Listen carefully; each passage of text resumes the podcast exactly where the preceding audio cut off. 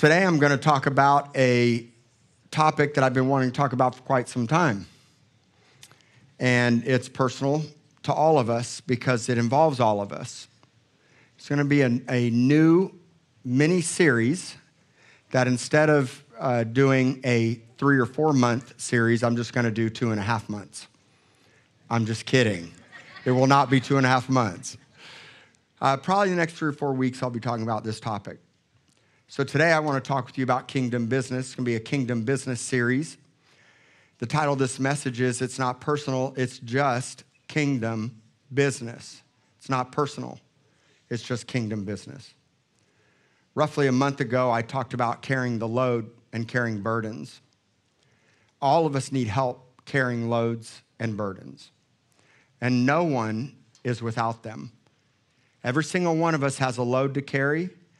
All of us are burdened in some way or another. We're all dealing with something, whether it's family, finances, people, coworkers, things happening around the world.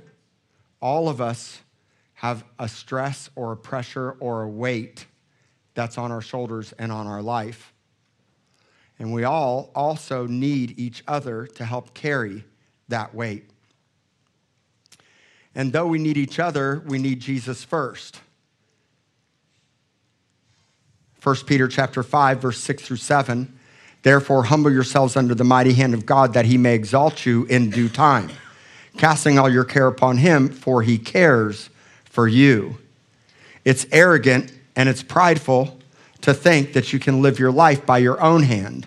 This is why the scripture says humble yourself under the mighty hand of God so that God would exalt you in due time. Everybody say, due time. Due time.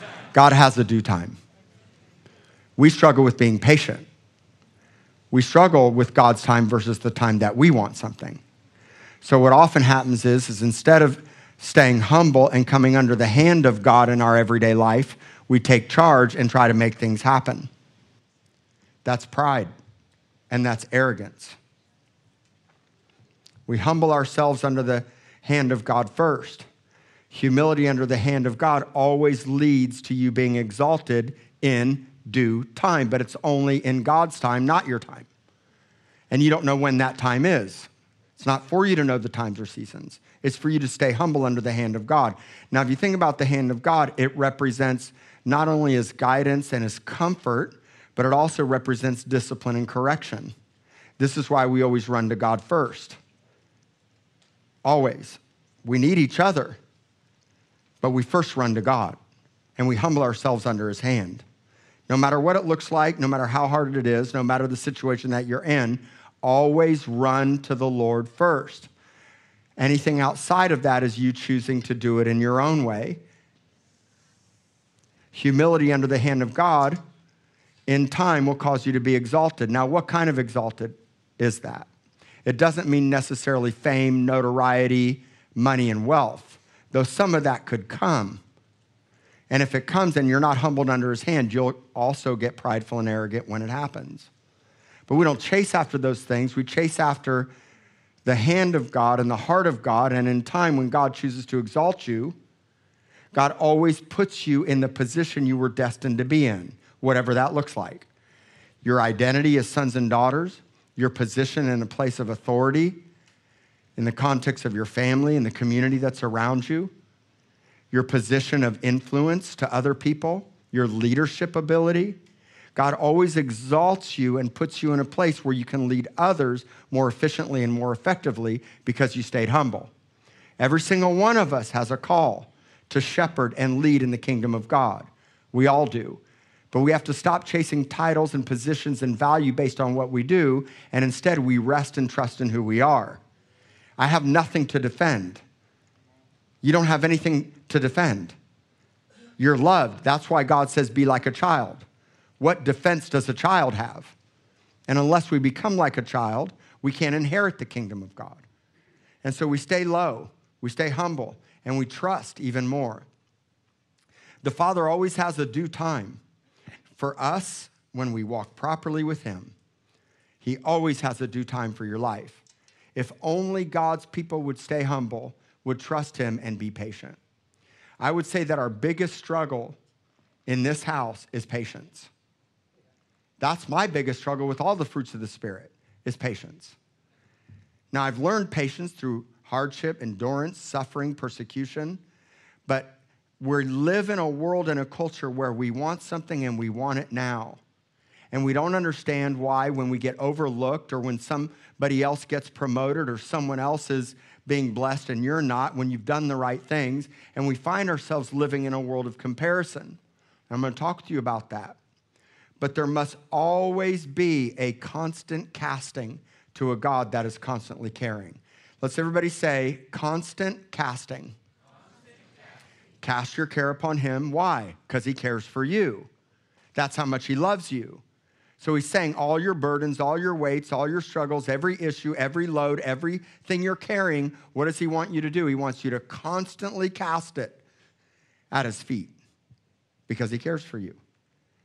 So we're always casting to a God that's always caring. Scripture is literal here. God wants your cares because he cares. God does care. Now I care too.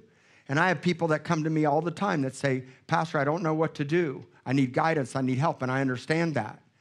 There's a lot of people that don't feel like they can hear God's voice properly. And sometimes I need to be, or you need to be, that voice of God for that person who's lost their way or been overtaken because your job's to restore them back to Him. But it doesn't ever preclude what you're supposed to always lead them to, and that's the source of life. It's easy to run to one another. For so many people, it's difficult to run first to God. We're quick to type, call, text, instead of sit at his feet and listen and wait. See, God loves you. He wouldn't tell you to cast his care if he didn't care for you. If the Lord didn't care for you, he wouldn't be telling you, cast your care to him. So we run to him first. And I tell people all the time, you pray about it. More often than not, people tell me, no, that's why I'm coming to you. I said, no. You need to learn the love of the Father. You need to learn that God cares for you. Go sit at his feet. Go rest. Go wait. Go listen. God loves you. He's, he's a talking God. He doesn't want, he's not a silent God. And if he is silent, it's only because he's concealing a matter for you to seek it out. If he's holding back information from you or something that you're not hearing, more often than not, because God wants to get your attention and spend time with you. Or maybe there's something in your life He wants to deal with before He speaks to that other thing. Sadly, most people won't pay the price. They want the benefit, they want the policy, but they don't want to pay the price for it. And all of us have to pay that price. It's casting constantly at the feet of Jesus, like a fisherman with a cast net. You're always casting all your cares every day upon the Lord. Every day, all the time. Cast your cares upon Him because God cares for you. I've learned to run to people for help in times of need, but I've also learned to go to God before I run to another. I need people in my life. I need you in my life. You need one another in your life. But I need God first. I need what He says first.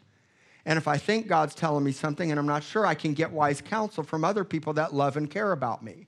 It's easy to run to other people for the resources that you need when you're in trouble, whether it's money, whether it's clothes, whether it's paying bills. And I understand that. And we should still help one another to the best of our ability. But the best help somebody could ever get is more than just money and clothes and stuff because those things in the end will never satisfy. And sometimes all they do is enable, right? There's things as toxic charity where it's handouts instead of hand ups. And so we always help people, but we also need to get people to grow spiritually. Amen? So we teach people to cast their cares upon the Lord. And in time, God will exalt you in the sense that you'll come out of that situation, you'll be stronger, you'll be healthier, you'll walk in your identity, your walk in your purpose and your calling, you'll become who it is that you're called to become. That's being exalted. I'd rather walk in full confidence as a son than to have more stuff, fame, notoriety, titles, positions, or whatever comes with it. Hearing the Father say, Well done, good and faithful servant, that's awesome. Or, This is my beloved Son in whom I'm well pleased. I mean, that's the best thing I could ever hear from God. Because you can have all the other stuff and not hear that and be miserable. And that's, a, That is a word you can't pay a price for. Last week we talked about Galatians chapter 6, verses 1 through 7. I want to revisit that again. Galatians 6 1, brethren, if a man is overtaken in any trespass, you who are spiritual restore such a one in a spirit of gentleness, considering yourself lest you also be tempted. Bear one another's burdens and so fulfill the law of Christ. For if anyone thinks himself to be something, when he is nothing, he deceives himself. But let each one examine his own work, and then he will have rejoicing in himself alone and not in another. For each one shall bear his own load. Verse 6 Let him who is taught the word share in all good things with him who teaches. Do not be deceived. God is not mocked. For whatever a man sows, he will also reap. So let's go back to verse 1. Spiritual people are in the business of restoring people that are overtaken. This church is in the broken people business. Lots of hurting and broken and destitute, those that are in financial straits, those that don't know God, those that are living for themselves, those that are addicted, those that are living hurting, isolated, lonely lifestyles, those are the ones that are going to come in here. And our job for those that have been overtaken in trespasses is first to be spiritual. This word for spiritual is the word pneumatikos.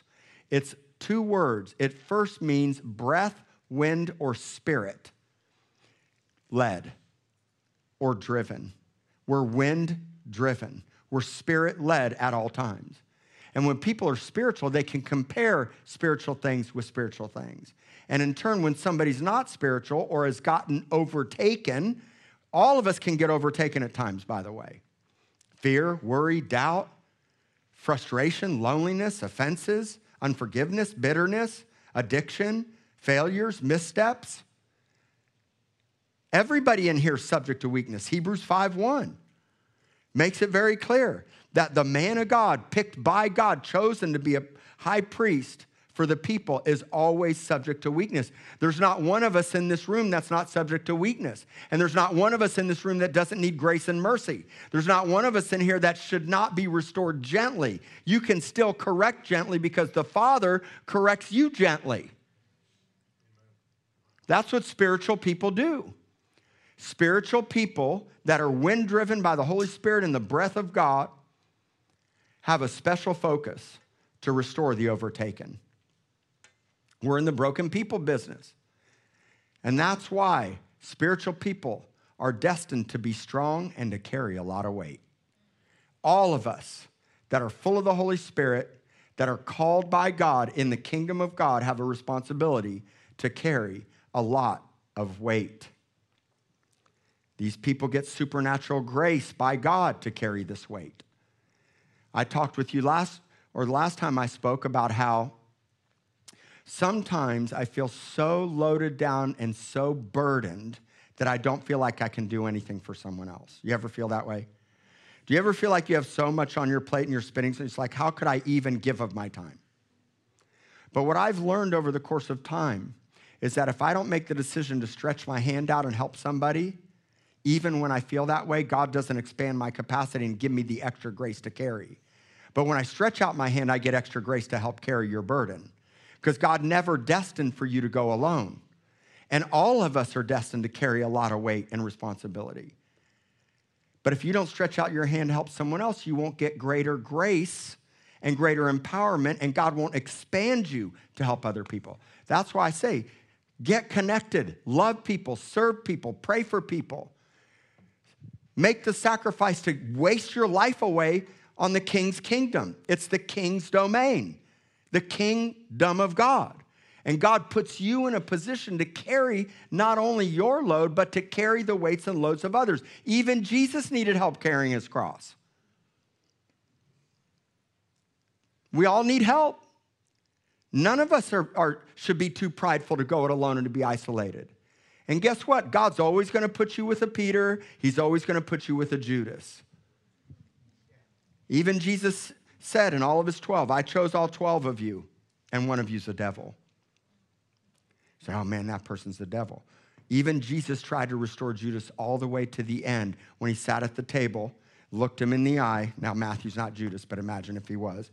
And, and he and I are eating, and I'm looking at you, and I say, They say, Who's going to betray you? And I look right at you, and I say, The one who dips his bread in this oil, he's the one. And Matthew dips the bread in the oil.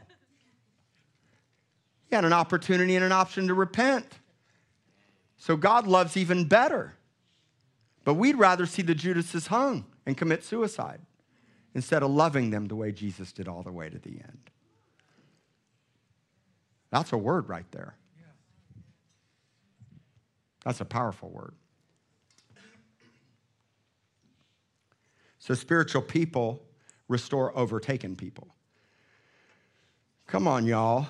You guys all get overtaken at times, and you need somebody more spiritual than you to restore you. And then when you get restored, you go be that to somebody else. Your restoration makes, should make you spiritual to go restore other people. That's why what we do what we do here, for no other reason. This is what parents do. Moms and dads carry a massive amount of weight for their kids. Massive, especially if you're a single parent. There's nothing probably as hard on the face of the earth as being a single parent the weight and the responsibility for your children, what you feel for them, how you love them, the responsibility to train them in the way they should go, and yet the whole time they're going the opposite way along the way, and they're not doing half of what you think they should do or told them to do. And it's like, when will the old part come in that they do what they were taught? Because God didn't give an age. He's not like at 25 when they get older, 35 when they get older. This is a, a great load that parents carry, spiritual parents, elders in the kingdom, our spiritual mamas and papas, the greatest title in the kingdom is not elder, pastor, bishop, deacon. The greatest title in the kingdom is mom and dad. Be that. Titles are, are natures. Elders a nature. So you love well, you care well, you give consistently in a sacrifice for others. That's what parents do. This is what leaders do. Sadly, so much of the Western Americanized church are followers. Feed me, feed me, feed me. I'm not getting fed. The church didn't feed me. The house group didn't feed me. And we have a responsibility to feed God's people. Yes, we do. But we must first learn to go to the source to get our sustenance from the Father and from Christ Himself. People are offended, divided, broken, but God doesn't want it that way. God wants us to love better and be more healed and unified than we've ever been before. And that requires being gentle. Spiritual people are gentle. Spiritual people carry a lot of weight. Business owners, if you own a business, you carry a lot of weight that most people don't understand. You literally care for people's livelihoods and paychecks, food on their table, food for their children but they carry that weight. This is what servants do. Servants constantly lay their life down for one another. A spiritual person is gentle and restores gently, but a non spiritual person is just the opposite unkind, harsh, brutal, severe, degrading, and humiliating. The Bible calls those types of people fools. Don't be one of those people. Not only do we have a load to carry, but we help carry the load and burdens of others. One of the ways that this is done, I would probably say one of the best ways that you can help restore somebody and help to carry a burden and a load, load is to accurately teach them the Word of God and to use the Word of God accurately. Scripture gives an answer and guidance to every single situation. There's not one word or one situation that does not have a word attached to it in the Bible. The problem is, most of us don't know where it is because we haven't become students of the word. We know more about our careers, know more about our jobs, know more about the White House, political races, and the economy than we do God's word. So when we get into situations to restore people, think about it. When somebody needs restoration, they've gone astray mental illness, the sheep wandered away from the 99 lies, fears, isolation, worry, those people need restoration. And so it's important for us that when we restore people, that we do it first with God's word because God's word is powerful. Scripture says that God's word is like a double edged sword or a weapon that pierces and separates what's of the flesh and what's of the spirit. And so God's word has this ability of healing, strengthening, directing, and guiding. But many of you don't know God's word enough. And I love you. This isn't designed to beat you up. Get into the word and learn it. You're ill equipped without God's word. Make it your life's ambition to study the word. And if you're a teenager, get the Action Bible. I read the Action Bible all the time.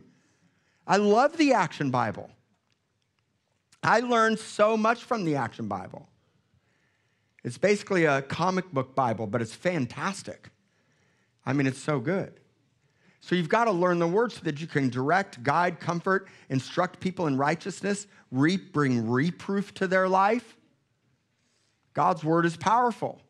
And that's one of the greatest way that you can restore someone who's gone astray. You have the scriptures, you have how you speak to them gently, and you have your life as a live action example for people to imitate. You know, the Apostle Paul said in 1 Corinthians 11 1, imitate me as I imitate Christ. In 1 Corinthians chapter 4, roughly around 16 or 17, he says, I'm not saying this to, to shame you, but to warn you. You have 10,000 instructors, not many fathers. Therefore, imitate me. The question is, is can your life be imitated? And then, who is imitating your life? Not as in a fake imitation crab, but as in a representation of the proper image and glory of God to one another. We must use God's, words, God's word properly and accurately to teach and lead others out of their captivity. John 17, 17 says that God's word is truth and it sanctifies people. The word sanctify means to separate and call you out. So if I'm restoring you, I'm sanctifying and pulling you out of the lies and the deception and the fear and the worry. God's word pulls people out of lies, deception, fear, worry, doubt, disbelief, unforgiveness, bitterness, bondage, lies of the devil, everything. God's word is truth. And one of the very best ways you can restore somebody is to teach them the word of God. When the word of God is taught accurately, let's go to Galatians 6 6 when the word of God is taught accurately, there's a mutual sharing in all good things that takes place. Notice the scripture. Let him who is taught the word share in all good things with him who teaches. You know what's funny? If you read this scripture 10 times in a row, you're still not going to fully understand it. What this is saying, it's mutual reciprocity. Who's sharing? The one that's teaching is sharing with the, the student, or the student is sharing with the one who's teaching? Yes. The answer is yes, right? So there's this understanding that when you come out and get restored, man, I'm sharing in the good things in your life. So most, a lot of people will never get into ministry or leadership or want to be in management. You know why? They don't want to deal with people's drama. If you don't want to deal with people's drama, then you'll never be in ministry, leadership, or own a business. That's how that goes. You might as well not even work. Am I right? I mean, just forget church. It's like drama. There's drama's going to be everywhere you go. But the great thing is, is if I help restore y'all and get you healthy, which is what's been happening in your life, you're not living in sin. You're married. You've done the right thing, and you've made good choices and decisions to come out. Not a lot of, not all good. You've done some stupid things, but I love you just the same. But the good news is, is I'm sharing in the good things now with Matthew and Nicole. Do you understand that? When some of you came here with broken marriages or you weren't baptized in the Holy Spirit and you got flamed on and turned prophetic, I'm sharing. Because that's the greatest thing. When God blesses your business and you're overflowing financially and you write a check to build the new sanctuary, I'm sharing. If when God blesses my business supernaturally and my life is blessed, you're sharing. This house is all about sharing. This building is all about sharing. It's all the goodness of God that started from a place of sharing. So let's say it t- together, everybody, like a child. You ready? Sharing is caring. That's right. Finally, starting to get you guys woke up a little bit. Y'all fall, fall asleep on me. Listen, I already preached this message once and poured my guts out, cried, yelled, shouted. I've cried two worship, ser- two worship sets. Y'all can handle me now. Just soak it up. 20 more minutes, you can do it. Sharing is caring, it's mutual sharing in all good things. Because look, this is the way it works. When you're taught and you become a student, and then you flip it and you do it the other way, guess what? Good things happen. Something good's gonna happen. The Bible promises. I don't know when, it's in God's time. But you know what I do know is you're gonna grow. Some of you are gonna grow faster and some of you are gonna grow slower. But everybody grows if you stay the course. You know, I, I've told the story before. When I was in high school, eighth grade, living in Missouri, dead of winter, I was given an oak tree uh, root and stem. And I went out into my yard. Uh, they told me not to plant it until like February. So I go out in winter, it's freezing outside. I dug a hole. I'm in, in eighth grade. I put that tree in that hole and I waited. And I waited. And I waited. And I watched it for probably two to four weeks. And all of a sudden, I'm like, this thing's not growing. I ripped it out of the ground. You know why I didn't grow? It was waiting for springtime. But I was impatient. Now I was a kid. It looked dead to me. No leaf came out of it. You know, I'm used to being in, I was used to being in school where we'd plant the little seed in the little pot, and by the next morning I came in, there it is. But this oak tree was taking a long time. Some of y'all have no patience to stay the course. You want it now. You're not digging in the word. You're not getting water, fertilizer. You're not getting in the sunlight. You're being impatient, angry, frustrated, offended with one another, and wondering why we're not growing. That's not the kingdom way. You're not of this world. You're sons and daughters of the living God. Do you understand that? Now, this word, go back to Galatians 6 6. I want you to notice the word share. This word share is the Greek word koinoneo. You know what it means? It means a partnership that partakes in the distribution of good outcomes. This is true fellowship where we all mutually share with one another. That's why the scripture says to not forsake the fellowshipping of one another. Because the minute you get isolated, you pull away, oh, the church is jacked up, everybody's broken, they didn't correct me right, they didn't teach me right, they weren't there when I needed them. They're never gonna be there enough. If your eyes are on Jesus, it doesn't matter where you're at because you'll be where you're supposed to be.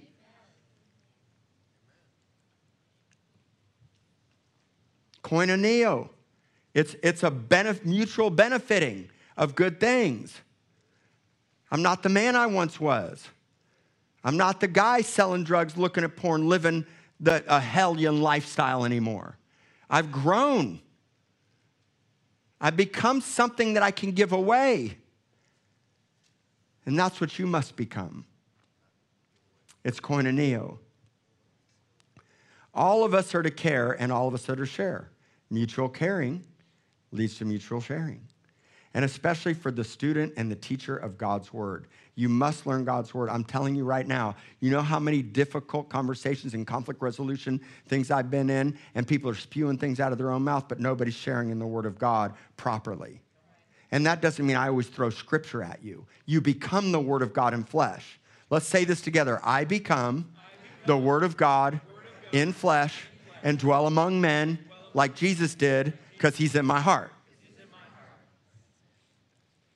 So that doesn't mean all I ever do is shout scripture out at you, but I also have enough scripture in me that I'm fully equipped. I'm fully prepared. I'm fully empowered. It's a treasure chest of a thesaurus of all the ways and means of God inside of you. That's why those who know the law and love the law of God are not easily offended because I know God's word. I know who He is. I know how He loves. I know how He cares about you. This is how a healthy body works.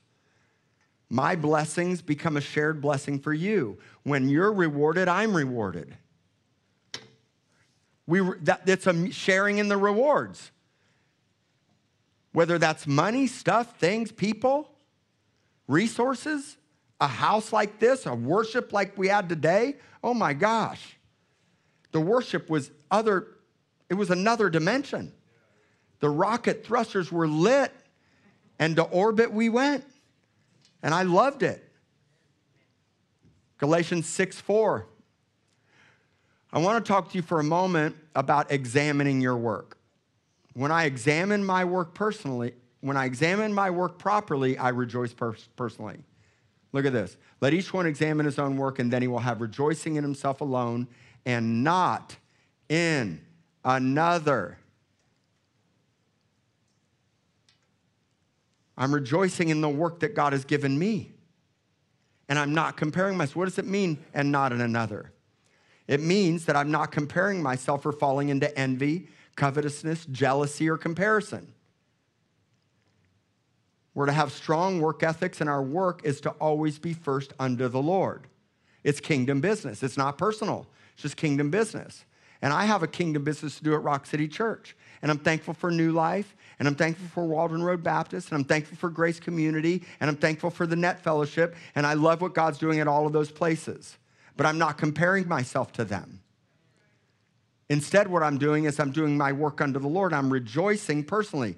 You know, the Bible says in Psalm 128, it's vain for you to get up early, or Psalm 127, it's vain for you to get up early, go to bed late, and eat your bread with sorrow. I don't want to eat my bread with sorrow and living by the sweat of my brow and toil. You know what I want to do is I want to work unto the Lord and be about my Father's business. That's what I want you to be.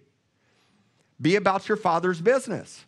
And when you are, you'll rejoice over your work, just as He rejoices. If the Father's rejoicing over me and I'm rejoicing over my work, it's nothing but a party. It's party time. This is how you live in rest. This is how you live in peace. Can I get an amen? You guys with me?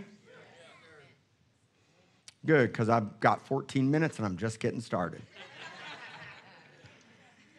Listen, we're to have strong work ethics and our work should always be first to the Lord. How do you know when your work is proper?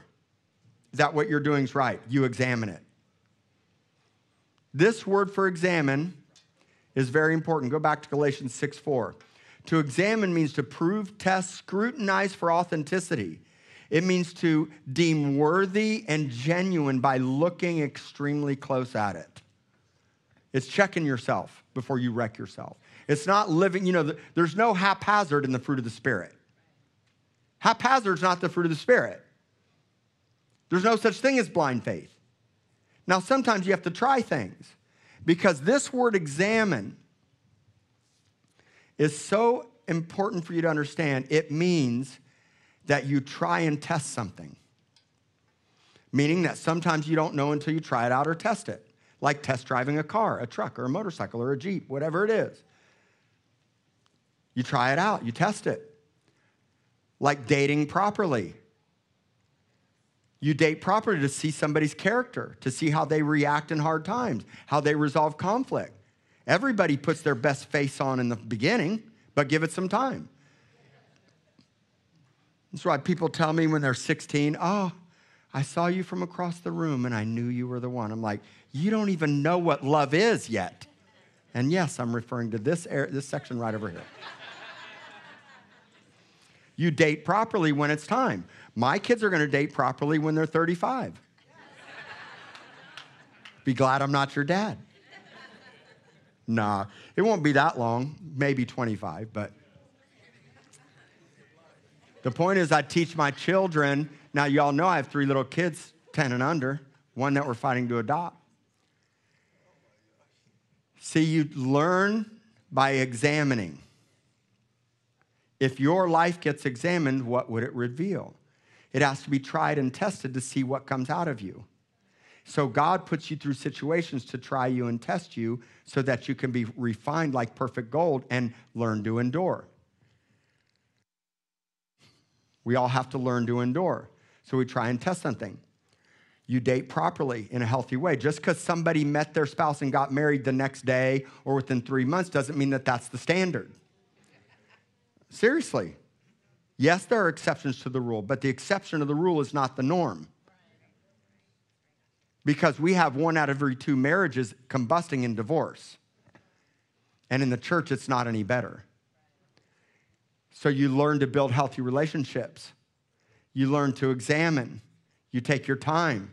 You do it right. You stay healthy. How about giving things time while you're in discovery, like attending a new church? A lot of you have been new or new here, and lots of visitors come. Lots of people trying to decide if they like Rock City. You know what I say? Come two or three times. Come, come do, it, do a temperature check. Is the presence of God hot? Is the Spirit moving here? Is this, is this what the Holy Spirit's saying to you? Because you have to be Spirit led in where you go. So that is an, an understanding of trying and testing or examining. Examine the house. No, it's not perfect, but I can assure you that Jesus is being birthed in this place. You know that learning to be spirit led or wind driven or pneumaticos or spiritual takes trying and testing. Sometimes you don't always know the answer until you step into something. Many times I don't have, God's not giving me a clear answer, and He says, Step into it and I'll show you when you do. So I step into it and it's like, okay, this is of the Lord, this is not of the Lord. So that's an examination. You guys understand that? You all should be examining every single thing you're doing with your time, your money, your resources, your work, your friendships. Everything should be under examination properly with the eyes of the Lord in your life. It's under the hand of the mighty of the hand of the Lord. Amen. So proper examination always leads to proper outcomes. Proper outcomes always leads to bigger loads and burdens to carry. Bigger loads need more grace and revelation as to why we do what we do, which is why the kingdom has governmental positions and needs leaders to step up to the plate and carry weight properly. So few people in the church carry weight or they do a little side serving thing. Few people will lay their lives down sacrificially and carry massive amounts of loads. And God has called this church to be that church. This is a governmental prophetic standard church. We're not going to be like anybody else, but we're called to flip this city upside down. And in the midst of worship, first service, Mark was singing about opening the gates and the city gates. And I started praying for City Hall and the courthouse. And I'm like, Lord, I'm praying for the city gates. He says, You're praying amiss. You are. This house is the city gate. The standard's the kingdom. You're already sitting at the city gate and you don't even understand it. The church in the kingdom of God is called to be the city gate. That's where the elders sit. Amen. That's why it's not about us. Everything is a sacrifice, and we're all called to live sacrificially for one another. And because of that, we're to share not only in the hard times, because we're really good at that problem, problem, problem, problem, issue, issue, issue, frustration, uh, disunity, offended, mad, not getting what I needed. This leader did this, this leader did that. We're really good, or I'm combusting, or I, I smoked crack last night, or did coke last week, or whatever it is, got high this morning, looked at porn, uh, whatever it is that some of y'all struggle with. Whatever it is, we need each other to help others to come out of it. We live a life of sacrifice for one another. We help one another, gently, caring, full of confidence and boldness in who we're called to be. So we share in the hard times, but how about in the good times? Man, Pastor, I've been sober for six months. Some people, it's like three days. I'm like, come here, high five, three days. I'll take three days all day long. I got some people in here that's just like, when I tell you you should never have sex before marriage, I've had them look me right in the eye and say, There is no way in, there might be children in here. You know what I want to say? That I'm going to do that. I'm like, Well, then you're going to combust, and then relationship combust. If you shack up, you crack up. Now, God can heal crack up. He can, and He has. There's many people in this house that, he, that He's healed crack up. But you were really cracking up, let me just tell you right? Come on, y'all. Don't pretend. It, was, it, was, it, wasn't, it wasn't healthy and fun and right and was messy, but you got right and you did it right. Amen. So we share in the hard times and in the good times. This is the process of reaping and sowing, Galatians 6 7. Look at this scripture. Don't be deceived. God is not mocked. Whatever a man sows, that he will also reap. We literally mock God like a stubborn, immovable immovable horse. When we stop sowing or we sow discord. You know, I grew up on a ranch in Missouri, and my dad would break colts and fillies every spring. And what he would do is he would get that halter on them first, and they would walk around for a long time in the pasture with the halter. And then one day he would practice getting them on the rope. And, the, and slowly but surely they'd get used to the rope, that the rope wasn't going to bite them or hurt them. And then when they finally got used to the halter and the rope, they my dad would tie the rope to a fence post. And you know what that filly or colt would do almost immediately? Fight the fence post. Pull and for, I mean, hours, tug and sit there tugging. Sometimes horses would hurt themselves fighting to get away from the, the post. But I'm telling you guys, eventually that horse would realize they're not going to win against the post. And the post will break them. They won't break the post or they'll hurt themselves continuously fighting against the post. And some of y'all keep fighting against God, you're hurting yourself, and you're not allowing yourself to be broken. You want to be wild Mustangs and keep doing it the way that you want to do it, and you wonder why you keep combusting. But guess what? I'm going to still be here. I don't care how much you shack up, bust up, smoke up, toke up, line up, whatever it is, because I've been down this road. I'd be a terrible pastor. But why do you keep doing it the hard way? You're only creating harm for yourself. You can't, don't be deceived. We're in deception when we neigh against God like a stubborn, unbroken horse. That's actually what that means. If you look that up, God can't be mocked. It's all about a stubborn horse that neighs. And if my dad ever had horses like that that would bite and kick and were mean, gone. He'd sell them.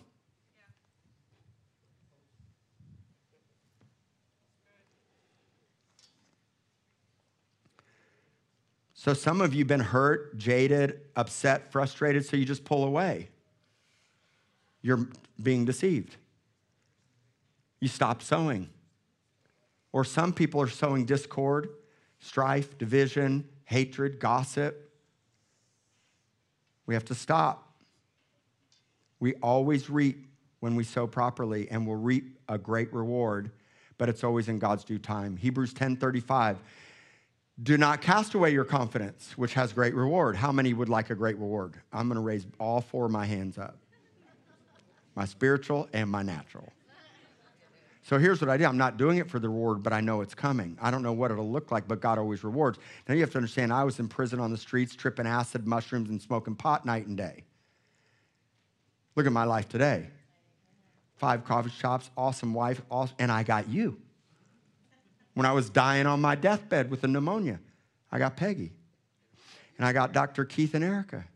And I got the Shudarks. And I got the Whitings. And I've got so many of you in my life now because I stayed the course and I didn't give up. And in turn, you are a reward. This house is a reward. The new sanctuary is a reward. But forget all that. The greatest reward is when you're walking in confident peace of who you are and you're rejoicing in your work personally because you're doing it unto the Lord. So don't cast away your confidence. It has great reward. You, but you have need of endurance. Now, I want, I've been wanting to teach on this for so long. Look at verse 36. Let me ask you guys a question. When do you receive the promise? Before or after you do the will of God? That's right, after.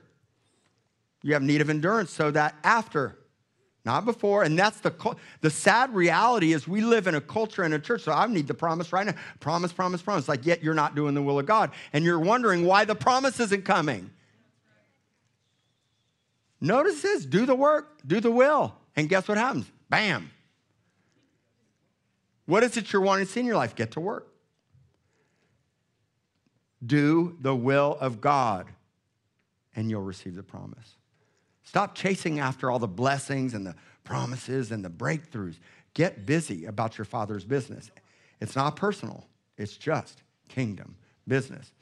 For yet a little while, everybody say a little while. And he's coming will come and not tarry. Now the just shall live by faith, but if anybody draws back, my soul has no pleasure in him. So God literally says, this is the pessimistic side of Scripture. If you pull back, God's not going to have any pleasure in you. That's not good news. That's kind of, I don't typically like those kind of scriptures because I'm like an eternal optimist to the extreme. But, if, but scripture makes it clear pull back, shrink back, and God will find no pleasure in you. He loves you, but he has no pleasure in what you're doing. Stop shrinking back. Step in, lean in, get busy about your father's business. But what I love about scripture is as fast as there's a pessimistic scripture, there's an optimistic one. Look at the next scripture. The next scripture says, I'll paraphrase it, that ain't you. That's not you. Everybody say, That's not me. Say, I'm not going to be that guy or girl. You know who you are. I'm not going to be that guy. I'm ones that believe to the saving of the soul. Whose soul? Mine and yours. Mine and yours. You know, the whole context of this scripture, by the way, is people took advantage of you and stole your stuff and you rejoiced in it because it didn't matter because you had a treasure in heaven. That's the whole context of this scripture.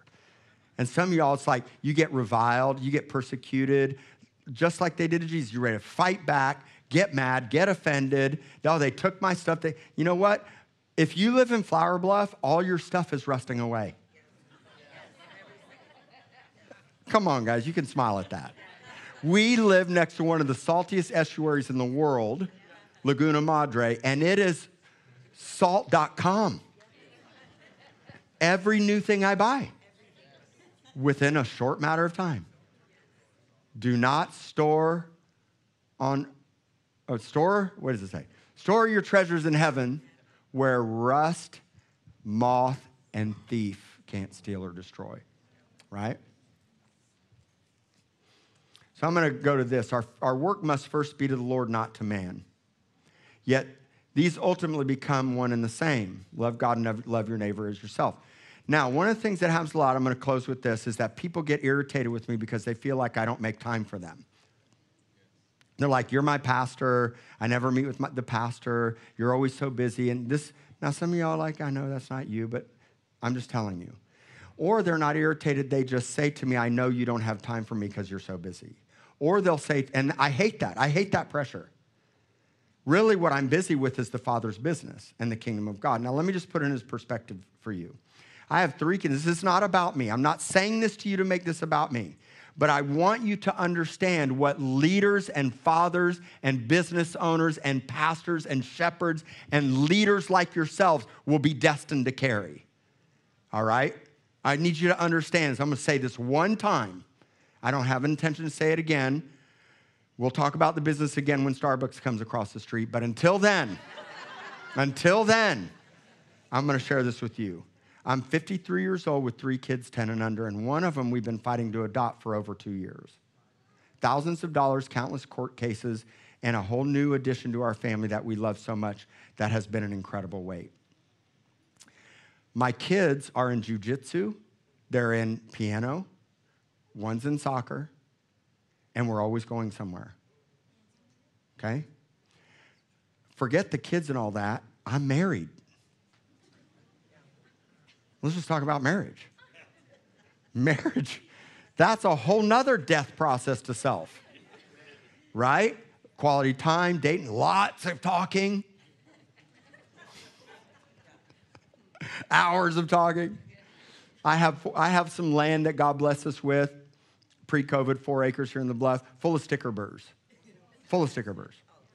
And it always needs husbandry. You know what the word husbandry is? It means to take care of what God's given you, right? So I'm not going to be that guy like Saul, King Saul, who made who had all your had all the kids mow his fields for free. I don't want anybody to mow it for free. And most of the time, I can't afford to pay somebody, so I do the work. That takes a lot of time. It takes a lot of energy, a lot of effort to take care of what God's given you, right? Let's talk about my business for just a moment because you guys may not know. There's five coffee shops with nearly 50 employees now. I have one district manager, three GMs, and I'm the sole owner of Coffee Waves or J Rocks Coffee Company. I directly manage two of the three locations now, including the Flour Bluff location. I'd like to give a shout out to Francisco Cortez, who was here last service, who's been a manager, Cole Spurgeon, who's also been a manager and set me up for success. I've now officially taken over Flour Bluff and Uptown, and I oversee the entire company and all the affairs of the business. This is a massive weight and responsibility that goes with owning a company. So let me show you all my employees. Let's pull up the picture of all the Coffee Waves employees. Most of these employees are young adults. Some are moms. Very, I don't think there's any dads. There's some moms in there, lots of people from Rock City, and lots of young adults to go to the campus and the college. There's about maybe seven or eight employees missing. And then, of course, the living room of the church is the Flour Bluff Coffee Shop. Let's take a look at that one. These people I am now directly leading on a daily basis and making sure Flour Bluff Coffee Shop. Next picture. There we go. Thank you. These, this is your crew. I expect you to treat them well, tip them well, be nice, and don't demand them, command, command them, and there's no entitlement at this coffee shop. Don't walk in and go, Well, I'm going to tell my pastor you didn't make my drink right Because I told them to tell you, well, they're going to tell their boss about you and get your name while they're at it. There's this known thing at the coffee shop that on Sundays people don't tip and are rude that Christians don't tip or rude. When I waited tables at Red Lobster and Steak and Ale for years, I hated working on Sundays because the Christians at a church were the worst tippers and not nice. That's why I always worked the bar section. I loved the bar section on a Sunday. If you go in to get drinks, these people are working. And if a lot of you come to work for me one day, you want people to tip and treat you well, so you treat them well. There's no entitlement, but that church is like the friends show. That's where everybody hangs out, or the cheers, except there's no alcohol at the cheers. There's no bar, right? And so I'm saying to you guys that that's a lot of weight and a lot of people that need to be loved and treated well and a lot of responsibility that I carry. In 2022, my business paid out 411,000 in wages, 169 in payroll taxes, 186,000 in local sales tax, and year to date I've already beat those numbers from last year. Not only does Coffee Waves have a profound impact on employment and the local economy, it also positions me for incredible impact both in the marketplace and with city leaders. I influence city council members. I get to spend time with city leaders, city manager, the mayor, all these people. I lead a pastors group of 12 pastors for the last seven years. And then there's the church. As the senior pastor, the personal and spiritual weight is a lot. 500, 600 tenders and members, ministry oversight, leading others. I directly have led the Firestorm for three years. I lead the men's ministry on Saturdays, on the Saturdays over in the month. Outreaches, partnerships, city, nation, the heart of God for his people, the property, the expansion, casting vision, building, spending a lot of time with the Lord to hear God's voice. Rock City's having a profound impact on so many people's lives. I'm also on the Ethics Commission. The Ethics Commission holds the city council and the mayor and city employees accountable. I'm also the president of the Tribe of Judah Motorcycle Ministry, and without the Tribe of Judah, there'd have been no David Jenkins in my life or in this house. Proud of you. And then there's me time, quiet time, quality time, the gym, exercise, social life. My point in saying all of this to you is not about me. It's not personal. It's kingdom business. Now, a busybody, you know, the Bible says don't be a busybody. You know what a busybody is? It's useless toil by the sweat of your brow. But when you're about your father's business, you're reproducing sons and daughters and advancing the kingdom on a massive scale. It's not personal. And I won't ever take it personal when you're building and expanding and doing what God's called you to do. We all have kingdom business to do. Jesus is 12 years old. He's left behind at the temple. His mom shows up and reprimands him, like, how could you not have been with us this whole time? And if I was Jesus, I'd been, how could you? What a terrible mom. How could you have left me for three days? And then Mary says, Don't you know that your father and I have been looking for you? You know what, she, you know what he says? What Jesus says at 12? I can only wish my 12 year old would have said it. Don't you know I must be about my father's business? In Acts 6, when leaders were chosen for the church, it says literally they were chosen to oversee the business of the kingdom. Now, the church is not a business like a corporation, like my coffee shops, for profit and money. We don't peddle the word of God for profit. You understand that? But there's business activity. And the definition of business activity is this there's a need, and I'm gonna meet it, and God's gonna give me the resources to fill it. The Garden Commission be fruitful, Genesis 127. Be fruitful, multiply, replenish, sub, or fill, reign, and have dominion. And that's what kingdom activity does. Kingdom activity expands the kingdom, and few people will answer the call to carry the weight where it's not about them and they're selfish and living their lives unto themselves. Make a sacrifice. I carry gobs and gobs of weight, and I can't wait to make my next sacrifice because I love people. I'll be here on Tuesday nights leading prophecy rooms and dream team rooms. I'll be there on the second Saturday leading the men's ministry. I'll show up at the staff meetings and cast vision and love and care. I'll help navigate conflict and bring resolution to the most difficult of situations. If I can do it, you can do it. I came from a broken family, prison, LSD, mushrooms, pot, and a terrible lifestyle. Every single one of us has a responsibility to carry a load and to carry weight for one another. God is building a house, and you get to be a part of it. And your children, when you're dead, your kids will be the next pastors and leaders and children's directors. Do you understand that? My kids are going to take over. Your kids are going to take over. We're going to be gone.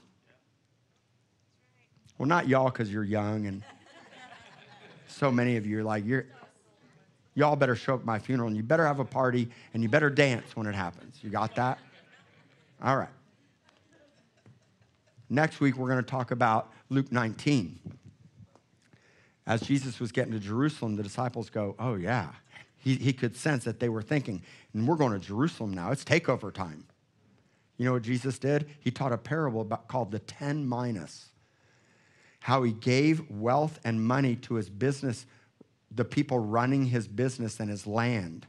And he said, I'm going to go receive a kingdom, but I'm coming back. Do business while I'm gone.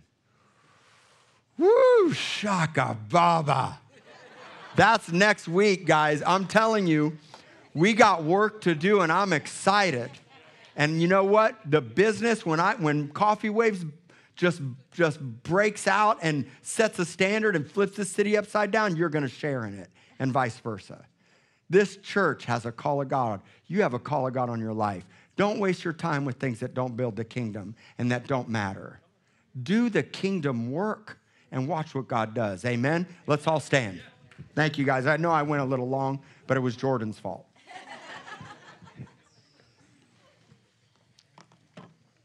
I'm going to pray for you guys now. I went so long, none of my musicians are even here anymore. Wow.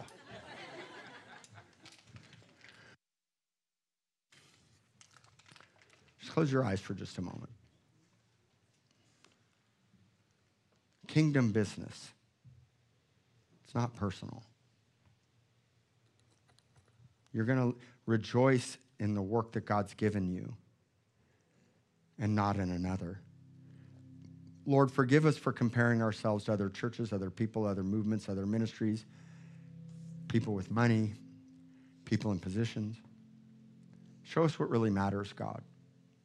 Speak life to you, health to you, wisdom to behave and act wisely and to love better. Lord, I pray for spiritual people that you'd all be spiritual that you would restore those who've been overtaken.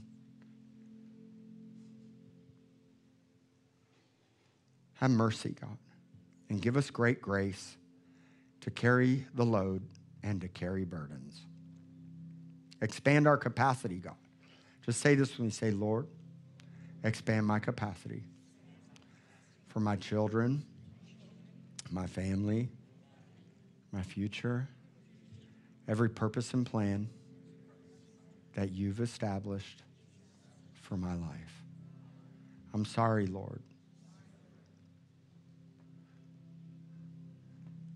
for putting my eyes on man and taking them off you. I want to be spiritual, God.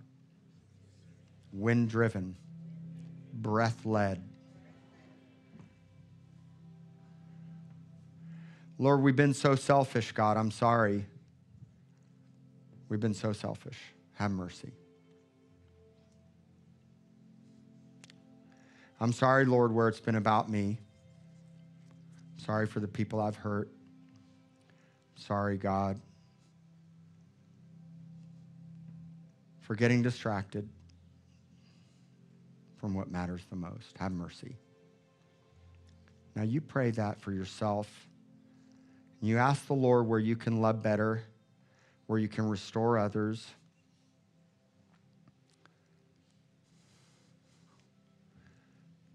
Lord, I pray you would restore our confidence and that we wouldn't cast it away. Make us confident, God. sons and daughters full of the Spirit and power to transform the marketplace and the church, from God's house to the streets. Lord, I thank you that this city belongs to you. This is your city, God, the body of Christ. Help us to be faithful and to double up what you've given us so that we can lead and rule well. Lord, I pray for all the single parents here today. The load is heavy. Every mom, every dad. Uh, Lord, please, God, be there everything. Help these moms and dads, Lord, as they lead these little kids. Help them, Lord, to do it the way you want, God. Give them strength and grace, Lord. Those that are hurting and broken, those that are ill in the mind and the heart, God. Give us your we will, we will work, Lord. We'll plow and we'll trust that the harvest is coming. There's a great harvest coming, beloved. There's a great harvest. It's coming. Pray, workers. Raise up the workers, Lord, for the children, for the youth, the kingdom. We love you, God. I love you. Bless everybody in this house. Bless your kids, your family, your work, your relationships. Be blessed. Share in it. Share in the goodness of God.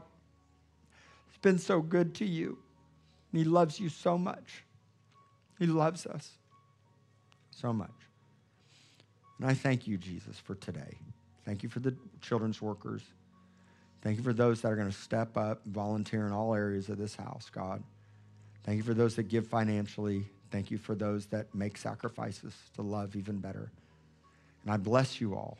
I bless you. I speak life to you, your whole family and your finances and your heart and your mind.